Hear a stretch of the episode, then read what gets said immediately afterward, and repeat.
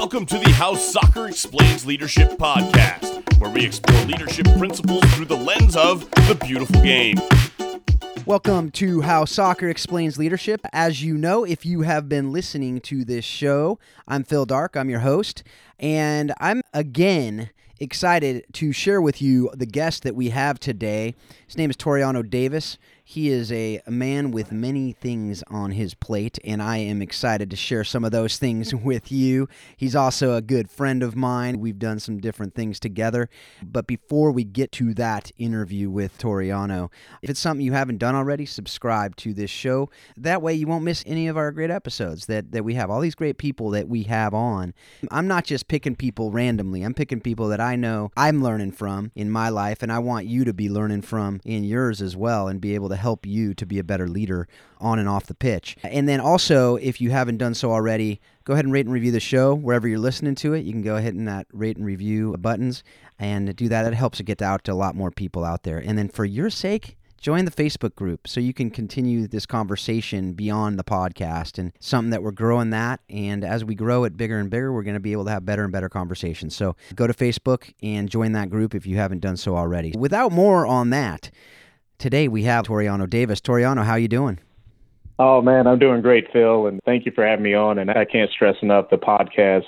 Some great stuff. I've already shown it to some of my guys. In fact, my son, who's over in England doing trials with soccer, it's been great. And the number one thing that the different coaches and mentors, agents, players, whatnot, from different levels have said they really appreciated the leadership and some of the things he gathered from the podcast. And, and I would anybody up and coming video analysis, recruiter, coach, investor, whatever you are, player, please take advantage of the mentorship and little life lessons that people are dropping on this that took them decades to learn, uh, really can advance you forward, which is something that in our industry people are looking for because it's results oriented. And if it takes you 20 years to get a 30 second result, uh, I think you're going to have a short lived, as fruitful as it could be, experience at the higher level. Yeah, you and I have talked about that a lot to learn what we can, to have that humble posture, that learning posture, to be able to learn from others who have been there before us, and hoping to get people on to be able to do that and ourselves be able to share what we've learned. So hopefully, people coming behind us are able to benefit like we've benefited from others who just got some great wisdom to share with us. So, those of you who aren't watching on video, you're not seeing the Dortmund jersey that Toriano is sporting because he does have connections all over Europe. I'm going to let him share with us his bio and anything he might forget, I might remind him of, as I've done in the past with some of our other guests. But Toriano, can you just briefly share your story, how you got to be where you are today? I know you've had some stints playing some professional soccer, have some involvement with the military, some other things that are just some really cool yeah. stuff that really has taught you and brought you to where you are today. Can you share that with the folks listening in? Oh, yeah, absolutely. So I grew up Cleveland, Ohio. It's interesting, this particular story, because just getting out of that city, I was fortunate through a lot of different mentorship and things like that. And basically, for me, soccer was a vehicle. There's only a couple ways you can get out sports, maybe your brain, military, uh, maybe you can get a job. So for me, I didn't care what it was. I wasn't the smartest.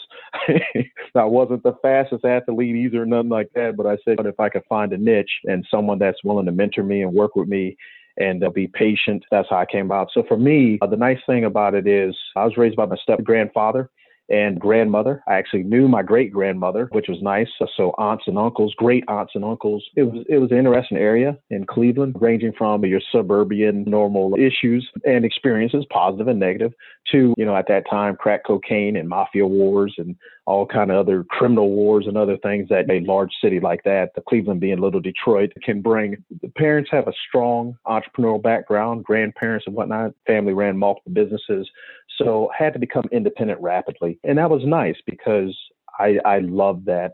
Now I switched from American football. I was a wide receiver, a punter, cornerback the soccer team actually recruited me my junior year towards the middle of the junior year. Now, as I said before, I just wanted to get out of Cleveland vehicle. I was like, okay. I was like, I don't know nothing about no soccer. I was like, I don't even, I don't even like soccer. It was stupid. I, mean, I did the typical.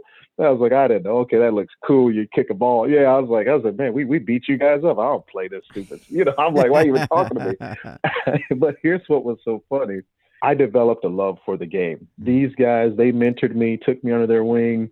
I was lifeguarding at the time, and it was crazy because the guy, University of Cincinnati, he was ranked fifth, Cincinnati Division One college. He's ranked fifth in the nation, he's mentored by Joe Machnik and Brad Friedel, and uh, you see Dr. Joe on Fox Sports all the time. Greg Andrulis, he, he coached Columbus Crew, and Brad Friedel, Frans Hoek, the Netherlands, just these legends. He coached at maybe a couple names, you know, Manchester United, Barcelona. So what was nice was I got to the point where those folks taught me and I got to the point where I saw the Cleveland Force, which ironically, I'm in Annapolis, Maryland now. I see the Baltimore Blast, but watching Kai Haaskivi, this Iceland guy, right? And, and watching them, how they moved and just how they did it. And it cracks me up because people talk about attendance. I remember being at indoor soccer games where there was 50,000 people in Cleveland. you know, and it snows there. And those type of numbers in the snow, even for a hockey game, and, and folks come out. And then I've been blessed enough where – learned the sport enough to the point where I've been recognized by a lot of different individuals. And I've been helping those clients through consultants or coaching where I'm even able to help people you see on TV that play in Europe and even on a Saturday or Sunday. So that's my situation there. You kind of left out a little bit as far as you're, you're also scouting some players. You're acting as a scout, helping young players get yes. connected with maybe a right fit for them. You also spent some time in South America playing. Am I, am I correct there? Can you just share a little bit about those couple things? So I was fortunate, had some time in the military uh, with the Marines. And but I think they were more being nice, but I became a pretty good goalie. Got a chance to be in some of the reserves and that type of setup in South America, and it was fun because seeing that game and watching them play just in the street, watching them play what we call futsal now, but they were on a basketball court, and I'm like, mm-hmm. what in the world? Because I'm for me, I'm sitting for wait a minute, you guys are playing on concrete. Right. I said, oh, this I know. I mean, because basketball, football, street and I'm like, wait a minute, no one told me this stuff. I, I cussed out the soccer team after they came to me because I said, look, if y'all would have told me about this goalkeeping thing, I'm like, I can punt, catch. I was having fun. I said, I'm up here doing three a days and pads. All I need is gloves. I was still wearing the football girdle because it was padding, and, and you know. but I loved it so much. It was just it got to the point where where now people started coming to me. And it was nice because like in the marines there was only two people speaking english. I was one of them now they could speak english obviously but it was great being around 25 different styles on the same pitch. And that's what I love with this game is that it's such a liberating factor to the point where I'm fortunate enough now where I'm actually helping people whether they want to get to college, high school, recreational, transition. If they're at the elite level, I can give them the pro, Europe and whatnot, different levels. Uh, so yeah, my organization, we help people transition to modern game. We also help them with the social psychology aspect. If you want to reach me for those different things, my website is fc-omega.com, or you can call the office number at 866 234 9864. But thank you. Yeah, that was uh, amazing experience to the point where now we're able to help those big clients, small clients, consultant, whatever. And I've been able to actually make a living from something I love and help the people that I have relationships with, which I never would have thought. I, I never would have thought.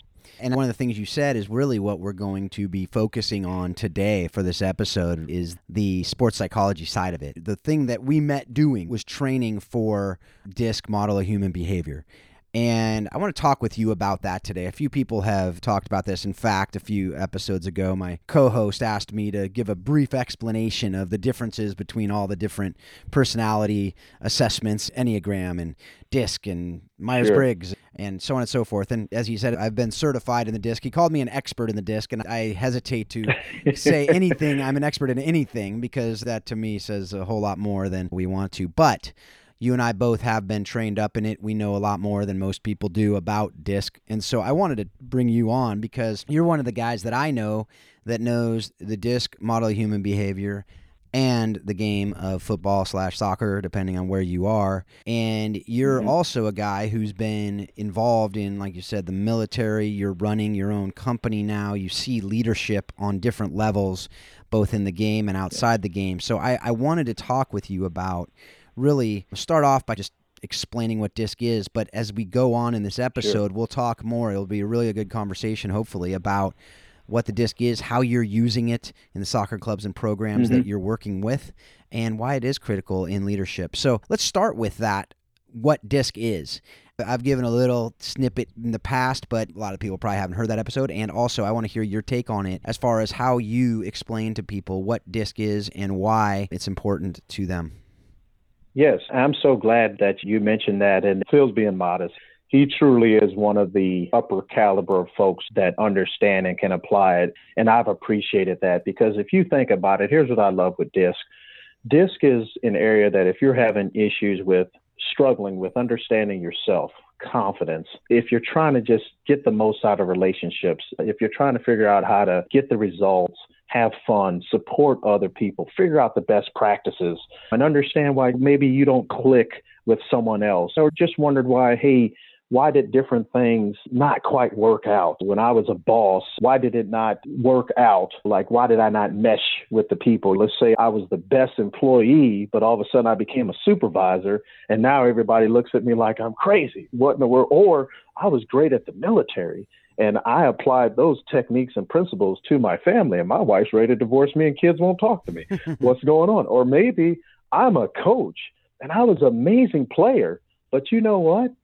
The team doesn't follow me. They don't listen to me. And I think maybe that's why I was drawn to goalkeeping because the leadership, I, it just drew to me where it's just you. You can't hide. You make a mistake, it's in the net. But what I like with the disc is this the disc is a personality assessments. It basically helps you in a positive way help you understand yourself and others. Myers Briggs, I've got nothing against them, but it, that's a little corporate. It can be pricey.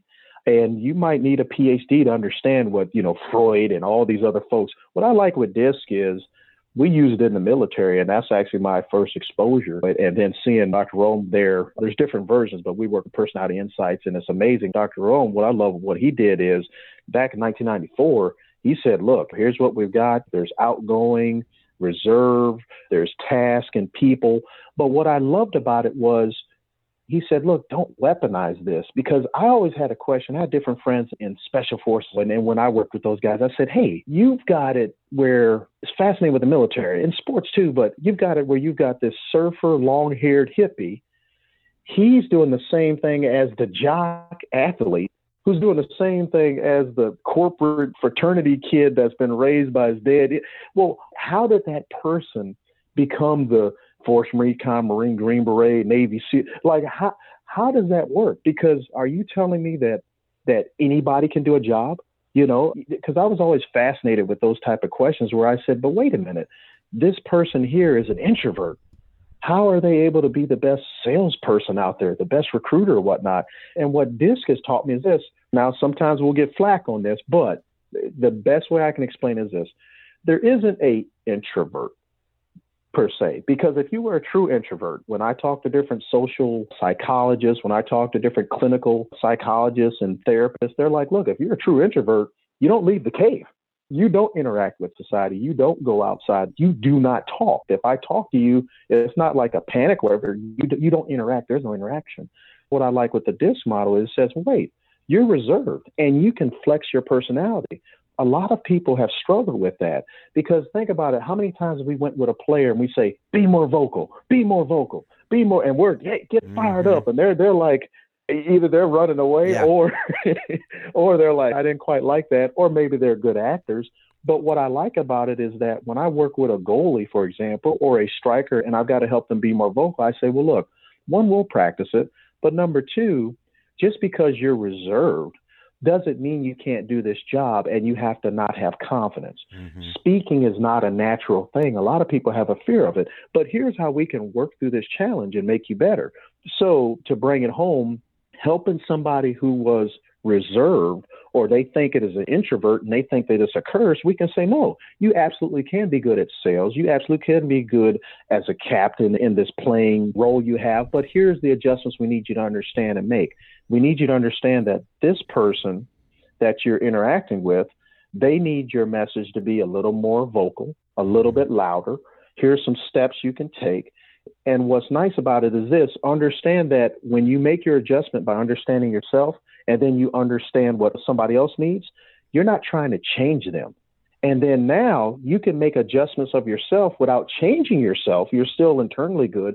But now here's what it becomes okay, I can be vocal, I can be boisterous, I can be whatever I need, like a drama, uh, an actor on a stage for 90 minutes. Mm-hmm. Now, the difference is if that's not your natural personality style, you will be drained and you will have to recharge. Yeah. so Yep. so what I love with that is is that the disc just shows you very quickly how to talk with the different personalities and you can make adjustments and what I've noticed is it really helps me just really go and speak to the needs of that person and keep them energized and confident as a player and individual and then help them get to where they need to be. So this to me is the best for chemistry. We do an assessment virtual and then we have a little team talk. We do a individual and then we do a collective as a group. So we do the one-on-ones and then we do collective. And then we also add a leadership aspect where I talk even with the parents, the team manager, if you will. And what most players have said to me, we really appreciate what you're doing is because we feel like you're talking to us. We feel like you understand. And then it also helps us manage the team better by putting people in the right positions based on their personality traits and interests, things like that. So that's kind of how I've applied it. That's kind of how I view it. And then just adding to what's already been said in, in the previous podcast. Yeah, and, and I just want to take a step back real quick. All that is absolutely dead on as far as the application of it, the importance of it, the fact that we too often will type people and put them into a box rather than Yeah. as we learned it. Everyone is a blend of all four personality types, the D I S C Correct. in the disc. We're a blend of all four of those.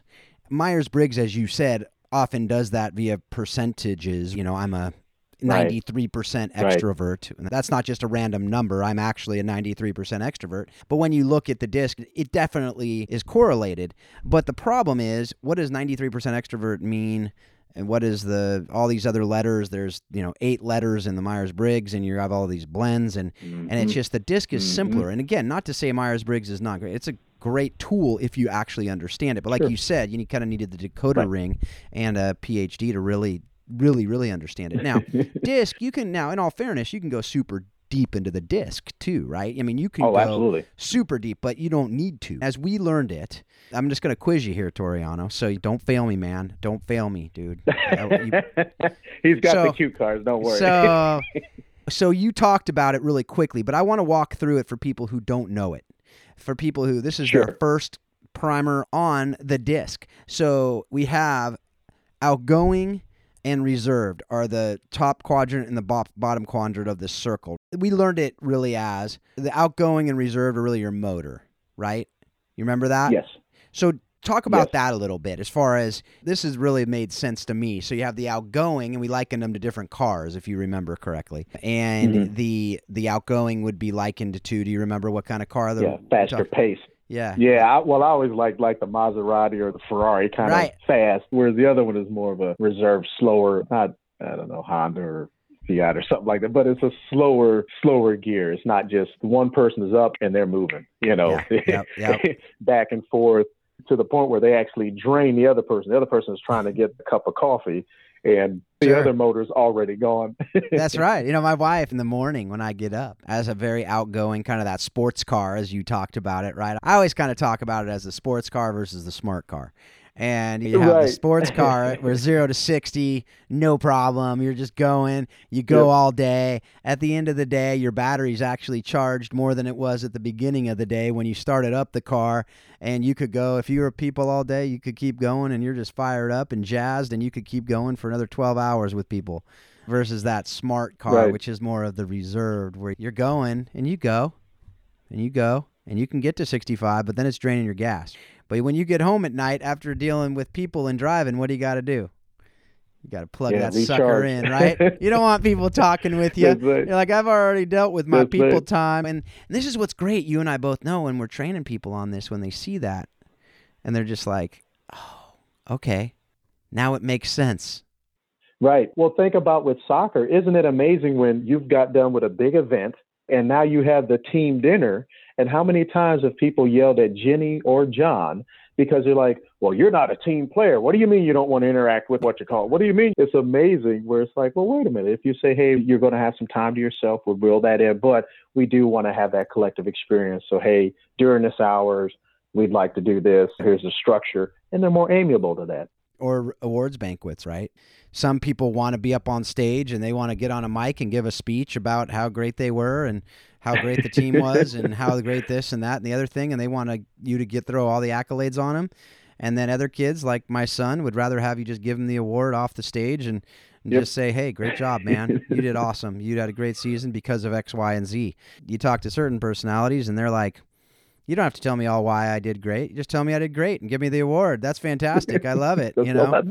but then other people, they need you to tell you why. I talk to my son the same thing, the same son. And I say, if I just told you great job, would that mean much to you? He's like, no. You need to tell me why I did a great job, or else it doesn't mean a whole lot. And again, when you yep. understand personalities, all that comes together and makes sense. And it's really important to know those different ones. So we talked about that outgoing, reserved, right? So that's the first question you ask mm-hmm. to really kind of get an idea. And that's the pace. And so yes. as we talk about, not many accidents are caused by the speed of the cars on the freeway. You, you don't see that. Right. That usually adjust to outgoing or reserved. But the other one, the task focused or people focused, that's the one that usually causes the accidents, which is why they call it the compass, right? And so, can you just share a little bit about the task versus the people focus there and the differences and why it does usually cause a lot of accidents? Yeah, well, it's interesting. I will tell you. So I'll mention the, the the two individuals again. So if you ask one of my daughters, if you ask one of them to say, "Hey, what you said hurt my feelings," they say, "Oh, I'm sorry. I, I didn't. I didn't realize that. I apologize." You ask the other ones, you say, well, toughen up. you know, and it's like, what? So it's interesting. So I'm teaching one sympathy and I'm teaching the other one empathy. I can say, well, you can think toughen up, but you say, well, we understand you burnt your hand when you touched the stove. Maybe you should think about not touching items that are hot instead of, well, I was stupid. What'd you do that mm-hmm. for? You know, like, you know, mm-hmm. so it's not that she's not caring, not that they don't have feelings, but it's amazing how a person that is people oriented, they really are in tune with sympathy. They understand different things that might be said or perceived, and they're amazing at this, where it really can help with harmony and different items like that. You know, being her really a true friend, whereas task that person, they're going to be able to energize things in such a manner where results are going to happen. Now, there may be a pile of bodies at the end of the exercise, but they will get things done. So, what that task person has to understand is that sometimes a good morning, hello, proper greeting of the day, a taking five seconds to listen, and then going into the checklist of items we need to do is very effective for the individual that is very focused on people. And what the people person may need to understand is that when they're talking with a person that values tasks, if they're in a position of leadership or whatever, where they're doing a collaboration, they need to give that agenda, get to the result. That person doesn't really care about the weather, the day. They're like, no, give me this stuff. Let's get this done. Can you get out of my way now? you know, so yeah, it's amazing how those two clash because they can be blind spots for each other. For sure. And it's something that we see that all the time. You see task focused all people the time. and people focused people. And they usually misinterpret each other's behaviors and actions, and that's usually what happens when it causes the conflict. And we often will talk about these different personality types as different languages, where you are fluent in I, of the DISC. I'm fluent in I and you're fluent in I because we both have I above mm-hmm. the midline of the assessment. So we can mm-hmm. we pretty much click. We can talk, we can do it even though you're a DI and I'm an ID, but we're fluent in each other's languages. Primary language right. and our secondary languages are the other ones primary. But if we mm-hmm. we come up with a C or an S who's that's their primary, we need to either learn that language which we know a little bit of. We can dabble in it. We can go and ask to go to the bathroom or ask for some chicken or something, but we're not going to be going to a conference and really being able to understand all the different words. We're not fluent in it. And so it's so important, as you just talked about there, to understand, first of all, that you are a blend of all four but also mm-hmm. that you need to learn that language if you're actually going to be able to connect with them at the level you need to connect with them. So now let's say Okay, now let's take it to the game of soccer. Again, that was a crash course. Just so you folks know, if you're lost right now, I apologize. But at the same time, I'm going to tell you right now that this will take a couple hours of training to really get it and start applying it. And then it takes a bit more coaching beyond that. If you really want to get it, it's going to be a half day. But then beyond that, it's going to take some coaching in your particular contexts But hopefully today we can get you enough idea and whet your appetite a little bit to understand really like we talked about earlier why it's important. And I think you get it intuitively why it's important just by if you have oh, kids, Oh, yeah. if you coach a team. And the funny thing is though here, here's a real funny thing. If you're sitting out there and you're going, "No, I don't need it. I don't I don't really this doesn't this isn't really important to me." I would put a lot of money on the fact that you're a task-focused person because typically the task-focused people don't think that this stuff is that important. The people-focused people will be like, "Yes, let's Right. do it. We need to do it. We need to do it." Fact of the matter of it, all of us need it. And in and if you're healthy, you'll understand that and you'll recognize it. Because even if you think you're extremely self-aware yourself and you know yourself, you need to understand others to really be able to communicate with them. Okay, with that, I want to go back to you and go, okay, I know you use this in the context of clinics that you do Oh, with yeah. soccer teams, in the context with training and, and coaching you do of clubs. So, what does this look like in the context of that coaching, in that training? What is the disc? How are you able to use it in the context of your coaching of these other organizations? And then we, we'll have a little bit of fun after you answer that question. Oh, yeah. So here's what's nice to maximize the results, you got to understand somebody very quickly. Because if you think about it, if you believe you don't need some type of methodology or whatnot, here's what my European clients would tell you. One, they would tell you you're a fool. They would just flat out, and I'm talking about like top five leagues, top two divisions in the league. There's a reason why Atletico, Sevilla, all these different teams were able to challenge if we take La Liga, and it's not just a two horse race anymore. Now they're getting it's getting a little bit more exciting because Yeah. now you've got four teams, sometimes five, where they can come back. You look at Milan now. It's amazing how they can come back, and you look at Inter. Oh man, what happened? But it's like, okay, how did they do that? How did they catch up to a Juventus and and whatnot? Well, here's what you have to do. You have to understand that one, especially in America, it is absurd where the level of understanding is at. And that needs to change because we're doing our kids, we're doing the parents, and we're doing a lot of folks a disservice. I can't tell you how many times Phil and I, or me with other high level folks, USSF, whoever, uh, UEFA, and they look and they watch a coaching session and a clinic and they're like, oh my gosh, what in the world? That was garbage. Who is that clown? Or, or I've gotten a client and I've been able to have a breakthrough in goalkeeping or whatever the field player clinic in a matter of minutes that parents that are coming to me where they're like, man, we were with this high profile so and so, this, that for years, and you've been able to break it down simple and just the kid is shining, their presence is coming out, they're loving it. What in the world? How did you do that? And I tell them, well, one, disc. And they said, well, what is that? I said, I'm glad you asked. I said, so look, here's what I want you to do. Your child, here is the blend of your child. I would like to do an assessment with your child, but based on what I see, here are some things that I believe that you're going to love. If you would allow me to, I would like to do a virtual assessment on them. And here's what that's going to do for you. One is going to help you understand where they're coming from, needs, behaviors, different things like that, but it's really going to maximize your communication with them. And when you tell them to do something or just want to understand how to connect with them and really hear it from their their point of view or whatnot, that's really going to help. I've noticed that's been very important to a lot of families because there's a lot of parents come to me and say they won't listen to me, but they'll listen to you. This will help that, and we Right, can have right. a guide, a discussion or whatnot. But so what I do is I give them the assessment. And for the kids, sometimes I don't even give them a choice. Sometimes I'll, I'll say, hey, look, this is going to help maximize you. This is going to help me talk to you. As I'm mentoring you, let's just make it a mandate because I want to maximize this for you. Because, and plus, you're going to need it for your middle school, high school, college, different level. You know what? I want you to have this. So here's the cost. Boom. Let's get it done. It take you about five, 10 minutes, whatever, 20 minutes if you have multiple questions. And most of them, 80 to 90% do it.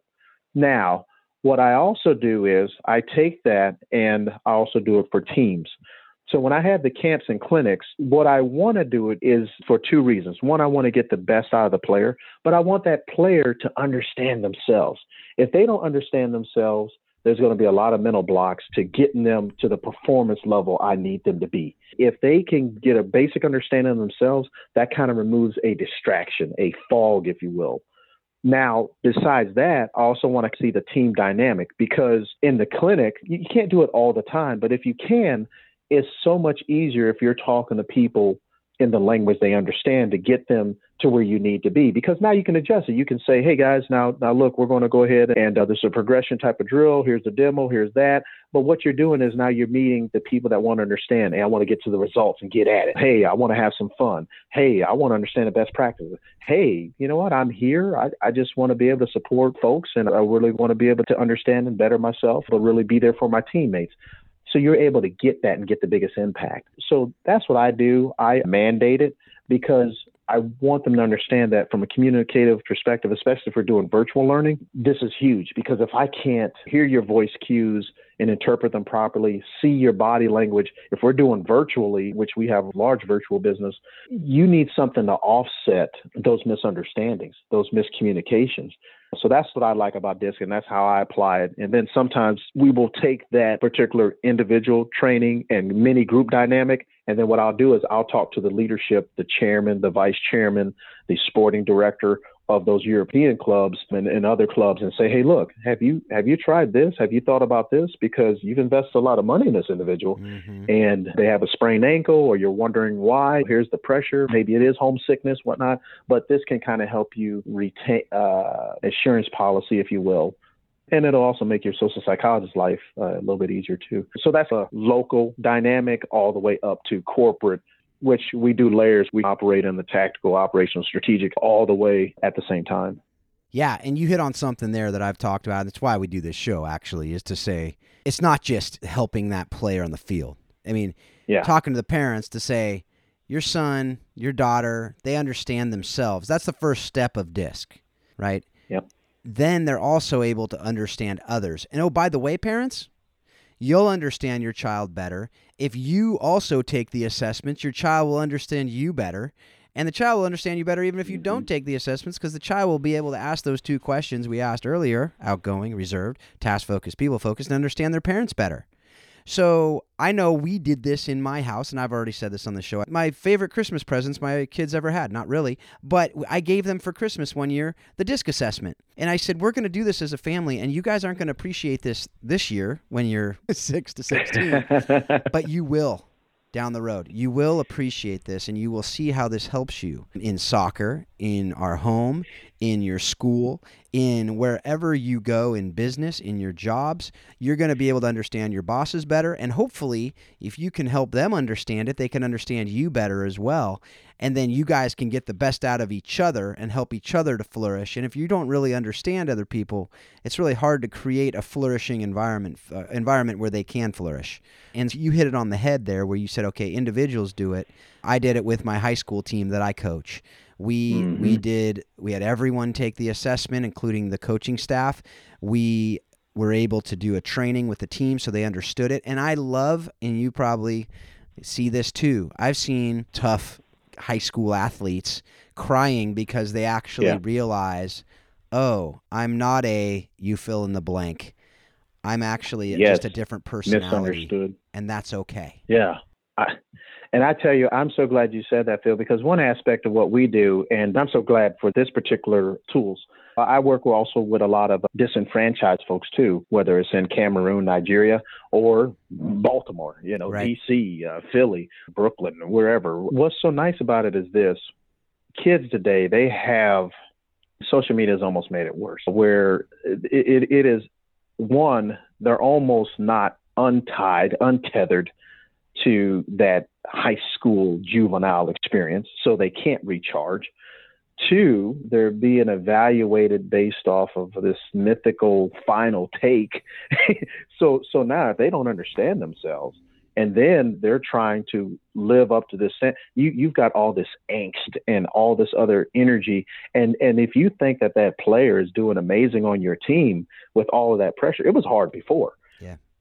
I'm going to tell you that, you know what, the disc will help you re- remove a lot of those distractions and layers so you can have the conversation to get the best out of that player.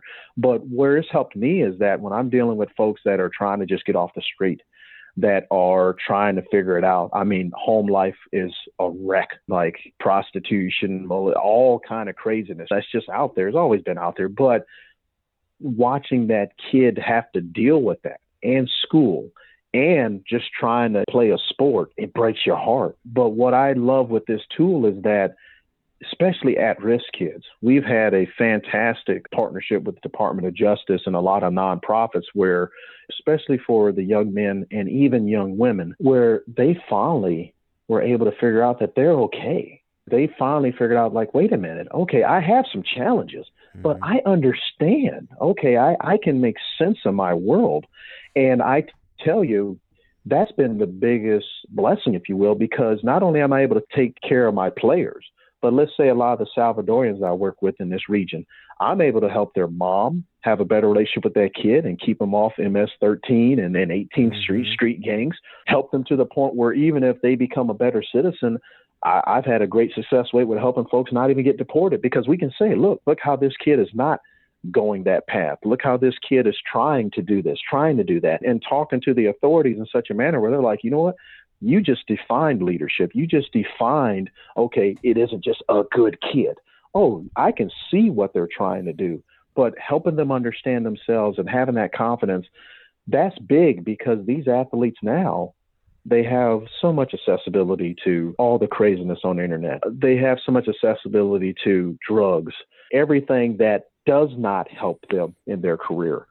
The disc helps them build a foundation between you and them very rapidly to the point where they say, you know what, I'm understanding myself. I understand it's a journey, got it. But I'm understanding myself. I'm not just looking at horoscopes, you know, cosmopolitan or people. Not that those are bad, but I understand myself. I'm understanding others a little bit better. I can make better, more defined choices. And then now I understand how adjustments I may need to make to be a better friend or mm-hmm. to keep myself out of that situation, peer pressure that may hurt me physically, mentally, or whatever, or may, may put me in jail. Because you and I both know, look, there, there's so much talent out there, but most of the talent is either in the graveyard or in the penitentiary. The, the people we see on the TV are just people that they got through. Yeah, but absolutely. They're not necessarily the most talented or effective people in the game today. That's right. Okay, now we're gonna have a little bit of fun. Not that we haven't already. I've had a lot of fun. I don't know about you, but we talked about this. I, I think it was at the food court during one of the breaks that we had at the training. I think we talked about this between your calls from like Chelsea guys and Liverpool guys and all these other people you were talking. Either that or you're faking it just to impress me. I don't know. One of the two. but we talked about okay, are there certain positions that certain personality types, positions on the football pitch, that certain personality types would do better in that position and maybe do worse in that position if they were a certain personality type? So I'm just going to throw out to you, and this, and I say this, we're having fun on this, but I'm talking coaches. If you're listening to this right now, but it's serious. You may yeah want to give assessments to your recruits. Like you can't be you can't make them do it, I don't think. But if you gave assessments to your recruits, maybe you could to say, hey, if you, you could do this if you're serious, and their parents would get a bonus out of it to understand their kid better. But if you're looking at a striker, what kind of personality type would you be looking for, Toriano? I'm so glad you mentioned that. So here's what you need. You need to create the, the environment where it doesn't matter their personality. It matters do they get at the problem? A striker, regardless of their personality, just has to love going after that ball. You know, they got to be like like if you had a dog and you threw the ball, all they're doing is just chasing it, chasing it, chasing. You know, like you know, and I think there was one Doctor Dolittle movie where he's like, "Give me the ball." He's jumping up, "Give me the ball." Give me.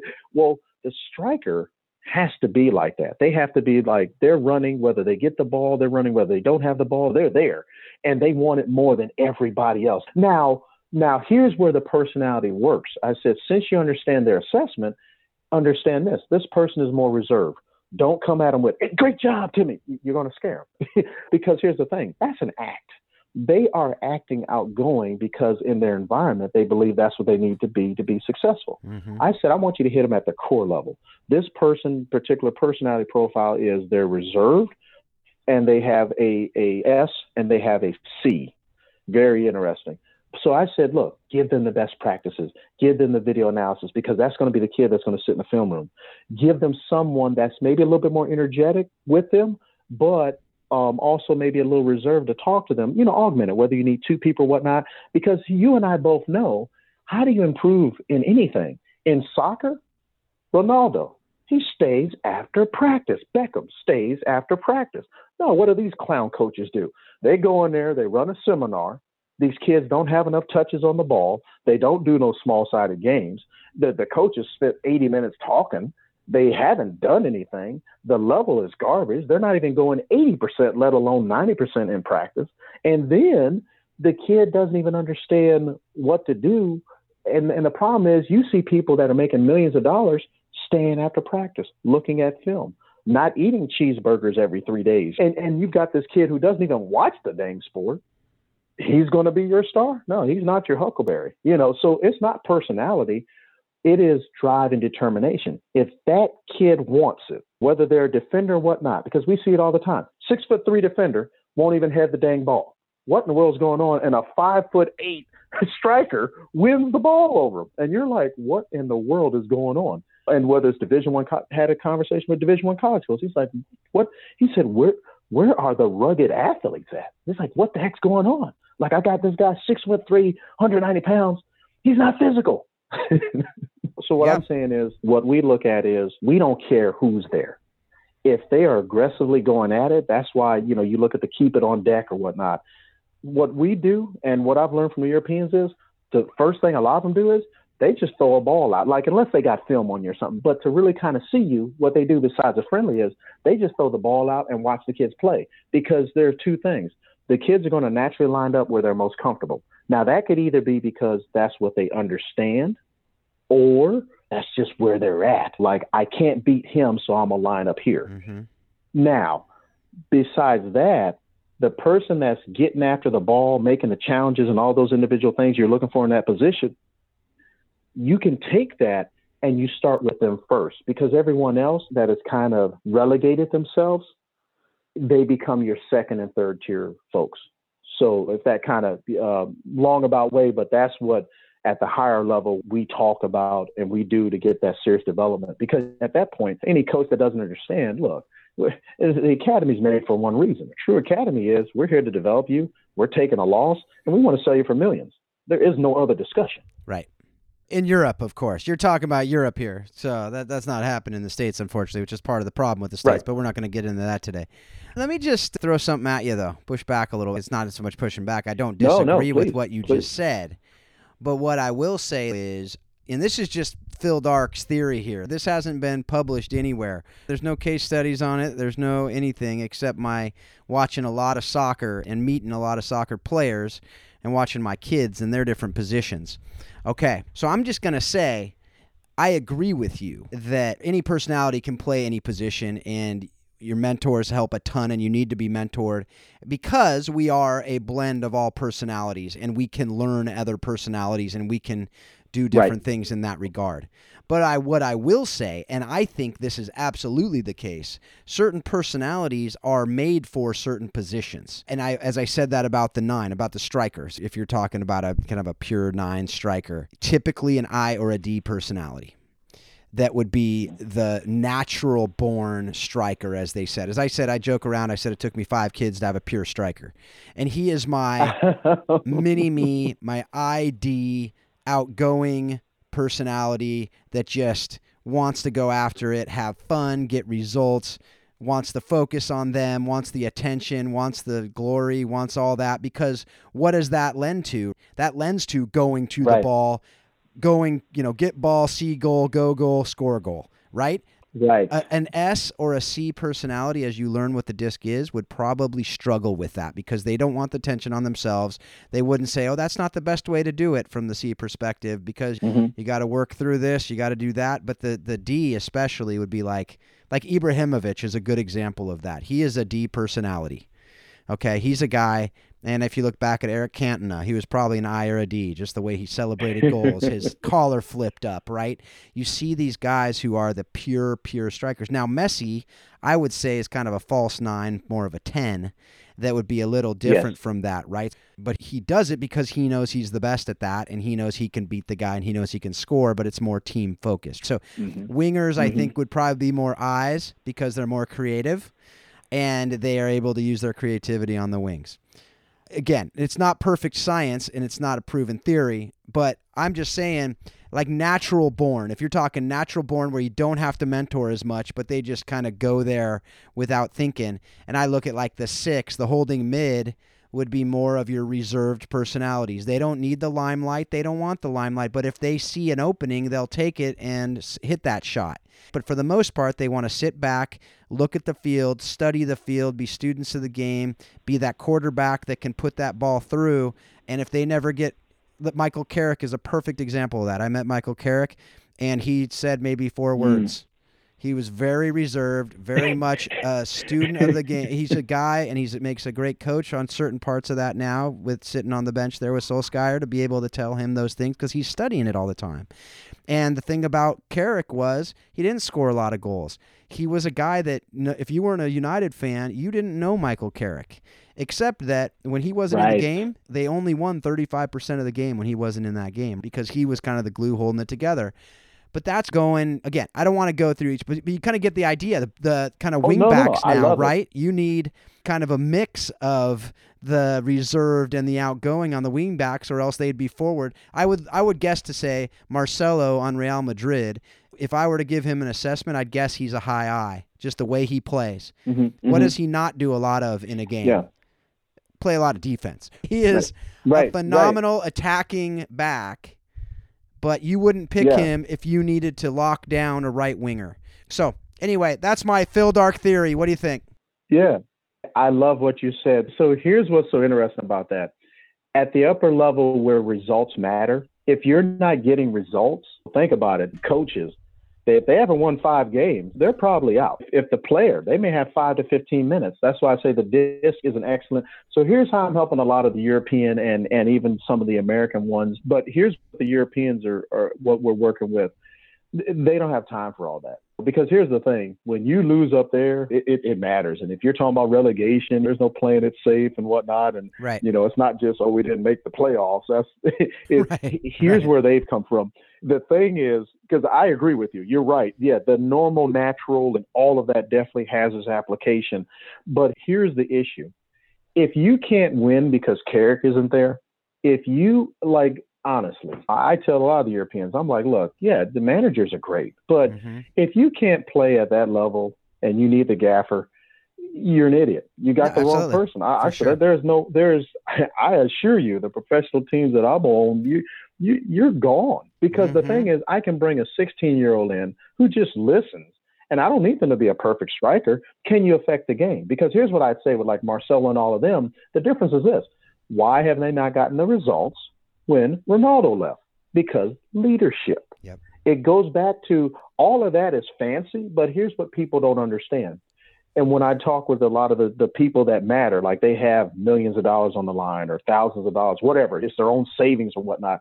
And I said, look, but here's what you have to understand. I said, first off, with leadership, any of them can work. And, and I hate to say that, but what we've learned is look, any leadership style can work. Don't be fooled. Now we're not saying some are better than others, but a toxic one can work. The pander one, the pander, the stern, the or the good leader. Now the issue is you want to have the good leader, but can any of them work? Yes, unfortunately, because the key is you got to have a system where you pay a price if you don't perform. And the difference is when you have the person to your left and right pushing you, it makes you better so the issue is most of these folks, and what we have issues with is that they've never been taught to win. The best leadership documentary I've seen is The Last Dance with Michael Jordan. You've heard a lot about it, but I'll prove the point through something like this. When people ask Kobe Bryant or who's the best, Kobe or Jordan, Kobe himself said, That's a stupid question. D- don't compare us. I went to Michael Jordan to be mentored. Right. And there's plenty of people. Look, I'm from Cleveland, but I will tell you, and some people will say different, but I'm like, the individual that came from Cleveland is not the best in the world. I'm just looking at simple leadership. I'm looking at are these things that leaders do? They're not. Kobe, one of the best in the world, said no. When I needed to improve, I went to Goat Mountain. Michael Jordan mentored him just as much as Ronaldinho mentored Messi. People don't know that. So when we go to all of that, like you were saying, I'm like, no, no, you're right. But here's what I'm helping the, the Europeans and other people with this. I'm saying, look, guys, I said, here's my issue with what you're doing. You're banking your season, bonuses and all kind of stuff. You're leaving money on the table. If you have a 16 year old Neymar, I said, do you understand you have a 16 year old Neymar? You have a teenager. He's worried about his girlfriend, this, that. So why don't you bring in an older American or an older player that helps shore up your locker room? That's right. Because if Carrick was as quality as they say, he should be able to lead on the sideline or on the field. Ronaldo did. He helped Portugal win that game, right? You've seen it. And when he left Real Madrid, you saw it. And, and we talked about these different things. We said, how is Zidane, who wasn't necessarily the best, like he failed in the reserves, people were killing his teams. Why did he win with Real Madrid? There was two things. We're like, well, Rafa. We're like, well, why didn't Rafa win? So we said, well, it may have been just player personalities. When they looked at Zidane, they looked at Zidane as the coach, the mentor. I'm gonna do what he says because I respect him. Whereas when Rafa said you need to fix it, they're like, ah, you know what, your mother. so you're right with the players, absolutely. But but here's the thing. What I was telling them is this. I said, look, the individuals have to take ownership and it has to be leadership. It can't be okay, we lost a goal and the heads are down. It can't be if Ronaldo's there, we can win and we change if he's not there. You need the people that I don't give a dang if he's there he's not there, we're going to win. And I'm going to put my foot in your behind, your behind, or what. And that's what Jordan did because Jordan went to these different people and he said, wait a minute, you're not champions. He said, you were on the bench. You were third or fourth string. What are you talking about? You don't know nothing about winning. Get out of my face. and that's what a leader would do. And now his personality style definitely fits the mold of what you're saying. But what I was trying to help help those guys understand was this. I said, look, you got to understand, like in an elite military or whatever, I said, when you see the best teams, you'll see it where even the quietest person won't let you let down the legacy. What you need is this it's the accountability. It's, it is, I'm not letting Phil down. It, I don't care about the result. Dang that. I'm not letting my buddy Phil down if I'm on the field. And Phil is going to help me do better. So you're right. So that's why I tell them get away from the this person is naturally for that in character because I said when you have a person like yourself, think about it, Phil. How many of those natural leaders did you beat out when you were playing? Mm-hmm. How many folks does Amanda just get rid of because yeah, they got great talent, but their character is garbage and they will never survive. You know, so yes, you're right but where the Europeans and other folks are at, where money's on the line, what happens? Okay, you're right. You have that person and they're great. Well, what happens at the upper level? If you're that good, I'm gonna buy you. Mm-hmm. So now what are you gonna do? You're gonna tank your season, maybe lose your job and lose bonuses because you're waiting, or you're gonna do like Ohio State, Alabama. Hey, next man up. Yeah, right, for sure. You know what I mean? So yes, you're you're right, but where they're at is they've got to get that it's got to be a both and, right? I think you oh, have yeah. natural, Absolutely. but as we know, if you're doing something that's out of your natural lane, you will burn out at some point, right? You you have to adjust, and you will burn out at some point, most likely.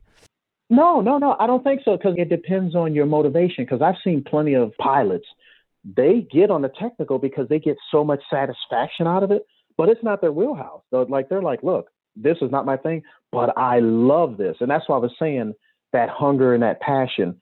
If you can find a way, like the now now, let me back up. So I deal with a lot of aftermarket folks, unsigned folks, people that are restarting their careers. So this is what I have to be good at. Like when people come to me, they're like, "Look, uh, this guy was in the military. He got drafted. He was great at U16, but in Europe, he's 18, 19. He's like grand old man. Yeah, he's not grand old man. The problem is is ageism. And I'm like, look, I said, why don't you do this? Here's how you can restart it. Here's how we'll help you in an aftermarket sort of way, get him up to where he needs to. So yeah, you're right. But what it does is with disc and video analysis and all those other things, you can help that person pick a new position, be effective in another way because they may have to step up in the FA Cup or whatever. They they may have to the first person sold, the other person's on loan or called up to national duty or injured. And now all of a sudden you're dealing with your third, fourth, fifth string. Mm-hmm. Look mm-hmm. at Klopp. And Klopp's philosophy is, look, if you won't do what I need you to do, we got to find something else for you to do. He doesn't even deal with it. He doesn't care about personality, you know, because at that level. Again, it's not perfect science. It's an art. There's a both and. It's an art in the midst of science, as with anything else. But if you have a sprinter who is not going to be able to run miles and miles and miles, you're not going to put him at center mid. You're just not going to do it unless you adjust your techniques. Well, unless you change the way a center mid plays, where they're playing just maybe the he's box to box. But that's what I'm saying is if if you're a full true box to box center mid, you're going to struggle right. if you're not a long distance guy. It, it just is because I am not a long distance guy and I last about three and a half minutes playing center mid. So that's the reality. But I can play striker all day long because I can make the runs, I can do that, then I can take a breath. And so you just need to know your personality. And I think that personality is underestimated in that. That's all I'm saying here. And I think that, as you said, when you get good mentors in there, when you get tr- people coming in behind them and training them up to be, hey, you know what? Here's the reality of it. As you talked about with pilots, if you have all that technical and they're a high I personality, okay, details may not be their thing at that point, but I'm a high I personality who was in a law firm for eight years. You need to be very detail oriented. Now, I had to find a way to make it fun. I didn't realize that's what I was doing, but that's what pilots have to do too. They have to figure out a way to make that fun or else they won't be able to last in that. Okay, I'm going to geek out in this and I'm just going to have a blast with this, right? And that's the way it is. In the same way, if you're kind of a laissez faire, kind of laid back S personality, loves the status quo, and they put you at striker, you got to figure out a way within yours. Usually, what they'll do is say, okay, I'm fast and I can shoot. And so the best I can be for my team is to be able to score goals. So that's what I'm going to do right now. It's a very different motivation from right or create assists. It's a very different motivation from that high D, that yes. Zlatan Ibrahimovic guy who really just wants to get a bunch of goals on his stat sheet. That's his driver. The S will be, and Messi's probably more of an S if I had to guess. I could be wrong on that, but that's a guy who's saying, okay, the best for my team is for me to do this and I'm going to do it and I'm just right. going to make people look silly because that's going to make my team better. And neither is wrong, neither is bad. Both are both are great and both teams need both.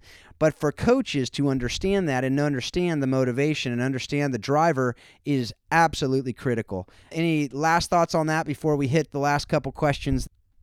Yeah, I think that's very, very good what you're saying because I totally agree. And all I was getting at was when you're mentored by the different players, what you'll see is that they will figure out how to make it worth their while. They will figure out, and that's the point of it. And that's what I mean by getting the most out of them. Because I totally agree with you. Because what people don't understand is this it only takes a couple good trades or a couple bad trades to mess up the chemistry in your locker room. Oh, and if you were looking for, oh, your star player, I've seen plenty of teams go down in the national, state, let alone European competitions because oh, they were a great striker, but what happened when Johnny just wasn't hitting the net? Well, did he pout and it's everybody's fault? And now everybody's like, oh, now we're really. You don't see Messi and those guys doing that. And, that, and that's what I was saying. The the thing is, is you're right because as an insurance policy, you better know how to very rapidly get the reserves and getting those academy and third, fourth, fifth, sixth, eighth string people going. Because once you win a national title, whatnot, now people want to poach. But at the bigger level, we want to buy your players. Man, we can go on for hours and hours if we wanted to, but we know that is not how this works. So I have a couple last questions I want to throw at you. How have you used the lessons that you've learned directly from the game of soccer in your leadership, in your marriage, your parenting, really outside the football pitch? Well, everything applies. So what I love with what you were talking about, and I forgot to mention, the last book I had was Jeff Olson the slight edge. One thing I'll tell you is this quickly Mastering the Slight Edge, Chapter 8. So uh, it was a neat little quote. It was this definition, yet can be instantly recognized. It comes in many variations, yet follows certain unchanged laws. What I love about this is also talks about the trouble is that we have a few, if any, maps to guide us on the journey or even to show us how to find the path. The modern world, in fact, can be viewed as a prodigious conspiracy against mastery. We're continually bombarded with promises of immediate gratification, instant success, and fast temporary relief, all of which lead in exactly the wrong direction. George Leonard on mastery, Slight Edge, Jeff Olson. So, how I've used it is this. We forget that sport was made basically to defend against to prepare you for something. Some people would say, hey, it, it, it prepares you for war. Uh, some would say it's diplomacy. Like it's very good when you watch different national teams able to battle it on the field and leave it on the field and inspire and whatnot, as opposed to those countries going to war. One thing that I, I've learned is this mentorship is effective. learning yourself. It's a great place where you can do challenges and improve yourself. So for me, I, I use football just as a vehicle to help different disenfranchised people or folks who want to accomplish their goals and dreams. I help them use as a vehicle to do that. And all the lessons are the same because here's the thing at the end of the day, you, you have a life. And if your level is not up there, well, then you're going to do everything you can to improve your level and compete wherever you're comfortable. So the idea is this if you're playing non league, well, you're still developing, you're still playing, but you also have a job, a wife, a husband. So you still have all of those things, kids. So you're dealing with bosses. Maybe you got investments, maybe you have bills. So all of those experiences apply. And it's more like an overlay just over your situation. So what I've done is this to be the best person that I can be and be most effective, I use the DISC to make sure that I'm able to really understand myself and then look at where the other person is at and then make the adjustments because I want them to get their goals. I don't want us to just sit there and we had a good talk. And then plus, I don't take for granted that we're not here forever. I've seen people they don't understand mentorship. I love the mentorship aspect of this game because the folks that have mentored and they have the drive and determination, I've seen them 95% of the time crush the kid with talent. Because right now, most of my players that I'm working with outside of the academy and all that that are in the pipeline, the 95% of the players I'm working with are the ones that, yeah, they were all American, they were everything back then. They're nobody now. They're not, not nobody, but it's just they didn't get there. And whether it was because they didn't develop or whatever or however, what I've seen a lot of it is they didn't have the right mentorship because it's not what you know, it is who you know. Because you and I both know, look, I can get you over to England, but I, well, I'm worried about two things. One, they're going to be worried about your level. And two, I'm be worried about my reputation because if you go over there and you're garbage, well, now I've liquidated the other 20,000 kids I could recommend because you're, Phil's not picking up my call phone no more. He'd be like, well, oh, oh, Lord, Davis, oh, Lord. yeah, didn't he send us that guy that kicked himself in the face? Yeah, no, uh, we'll, we'll call him back, you know, and, and in a competitive market. So that's what I've learned and applied. And what's nice is the relationships are enriched. Our folks are getting their goals. Um, our investors are happy because I'm able to talk to them and address their fears and concerns. And it's not this, it's not this most folks where I come from, they've been burned, you know, so they know if they put their money with me, they're like, oh, we get the business plan. We see the results. Hey, I'm a little nervous about this, this, and this. How can we address it? And we can work with it as a team. And then at the other end, I'm happy that we're able to save lives. Like right now, the different things we're working with orphan care, we're able to touch lives in different countries, but also even the people that are here that may be a dual citizen like I said, we're, we're having a lot of success there in, in Africa and other places. We're working on a South London program and, and that's what I'm excited about. So basically, I've taken basically how your grandmother raised you. That's all we need to do. That's all they're talking about on Sunday. That's all your coach wants, your teacher. Do your best. Do your best. Learn.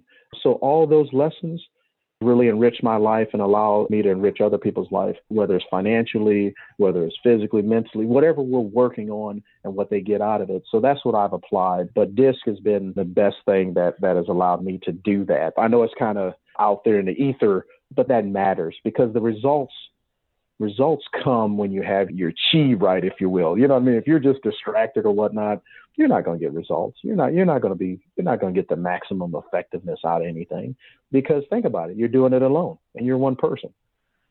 How, how effective can you be? Because life is not a fair fight. It, it is about my team versus your team. And if you're an individual, you're going to lose. You're not going to beat me. How can you? You you're one person. it doesn't work.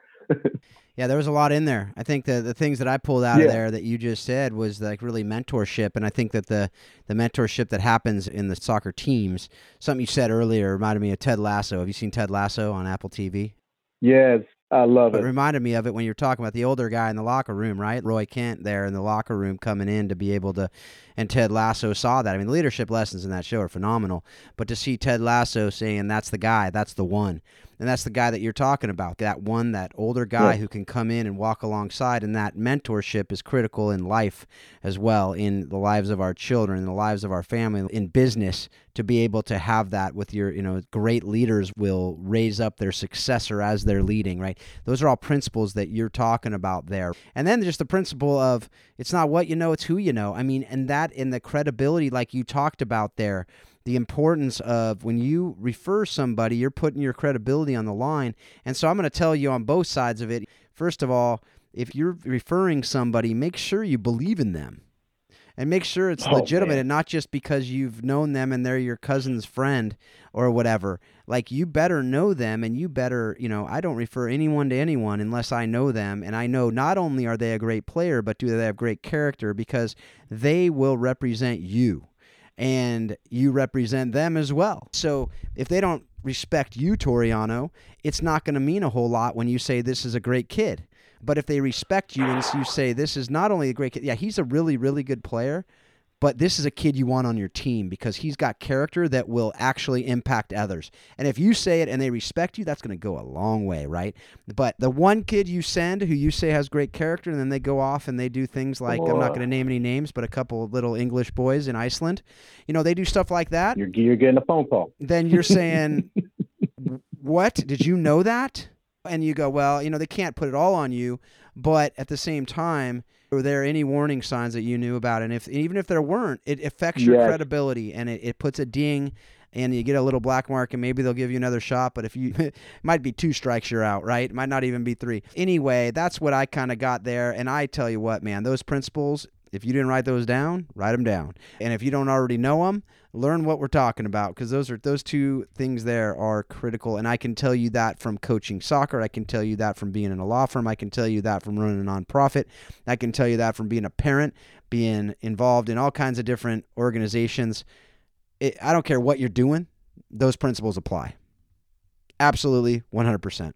So I'm glad that you talked about those couple things. With that, we're going to call this uh, another show. I just want to thank you for being a part of it. Thank you for all you're doing. Thank you for taking the time to do this, Toriano. Thank you for your friendship and work that we're doing together. Folks out there, if, again, we'll have it in the show notes how to get a hold of Toriano. So if you missed it at the beginning of the episode, we'll put that in the show notes there so you, you won't miss it. We'll have the other things that he's talked about. We'll have some information on DISC if you want to get more of that. If you want to go through the training and have us coach you, just reach out to us and we'll love to be able to do that with you whether you're a individual with an organization or you're a coach of a team, college, pro, youth, whatever level. If you're saying, hey, I, I want to use this to help my family, drop me an email, phil at howsoccerexplainsleadership.com. You can connect with Toriano as well.